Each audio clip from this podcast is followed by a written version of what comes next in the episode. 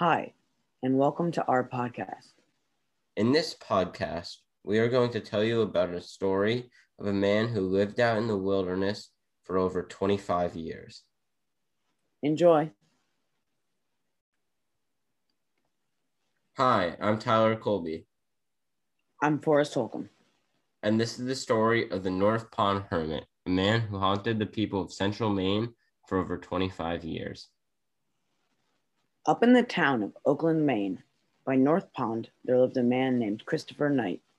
In 2013, Knight was arrested for breaking into Pine Tree Camp and attempting to take different food items and materials to his tent in the woods.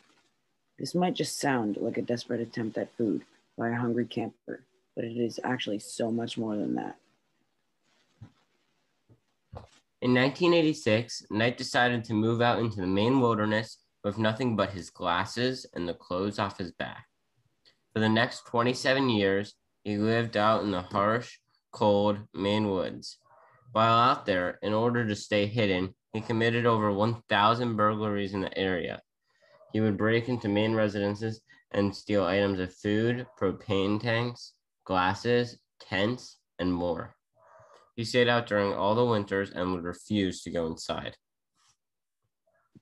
He became an urgent urban legend in the area as stories began to spread of what he was doing.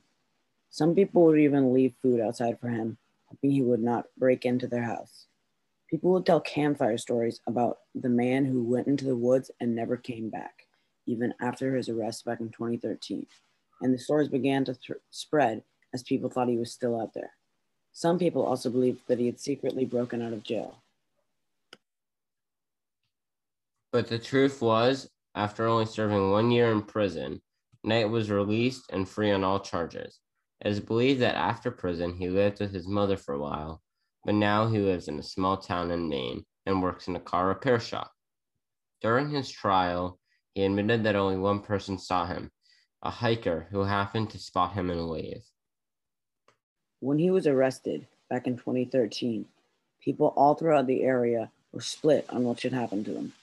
Some were very upset that he had been stealing and believed he should be locked up, and others believed he should just be released back to the woods to be left alone.